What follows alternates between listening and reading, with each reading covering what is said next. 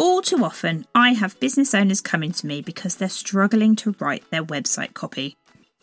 So, what? I hear you say. That's not particularly unusual. I guess not.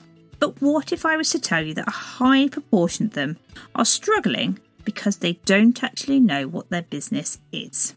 Hello, and welcome to the Everyday Storyteller. I'm your host, Hilary Salzman. When you start a business, getting a website live may seem like the obvious first step. I mean, how can people find you if you don't have one, right? I've been just as guilty as the next person on this, by the way, but I have learnt a key lesson from it.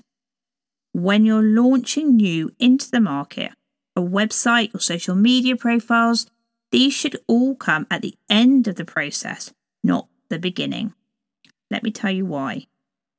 When I look at websites, and trust me, I see a lot, it is clear to me who has put the time and effort in up front to figure out who they want to attract, who they're selling to, what problems those people have, and how they solve them, and importantly, what it is that makes them better or different from the competition.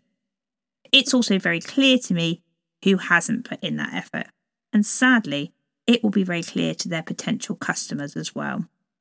So, before you tie yourself up in knots trying to write your website, take a moment to breathe and run through the following questions who are your target audience? What do they look like? What do they value? What problem do they need solving?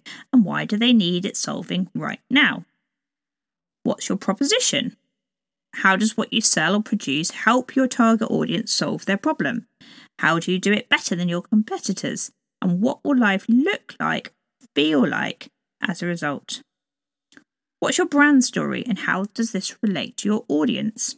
Why do you do what you do? What are you trying to achieve in the long run? How are you doing this day by day? What do you value? And importantly, why does all of this make a difference to your customers? Think about what it is you're actually selling. Is it a physical good or service?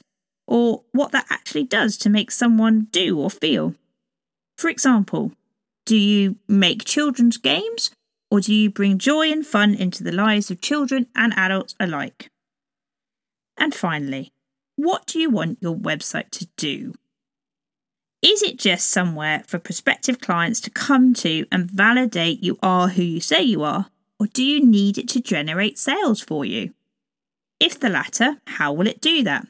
What are your call to actions? Will you offer a free download? Can people buy directly from your site or do they need to set up a call with you? If so, how do they do this?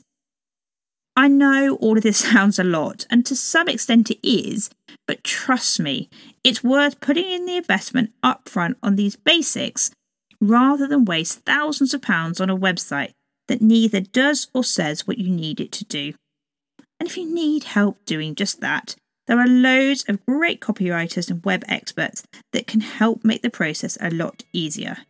If it feels like you need some extra help right now, let's have a chat all my contact details are in the show notes. Thanks for listening.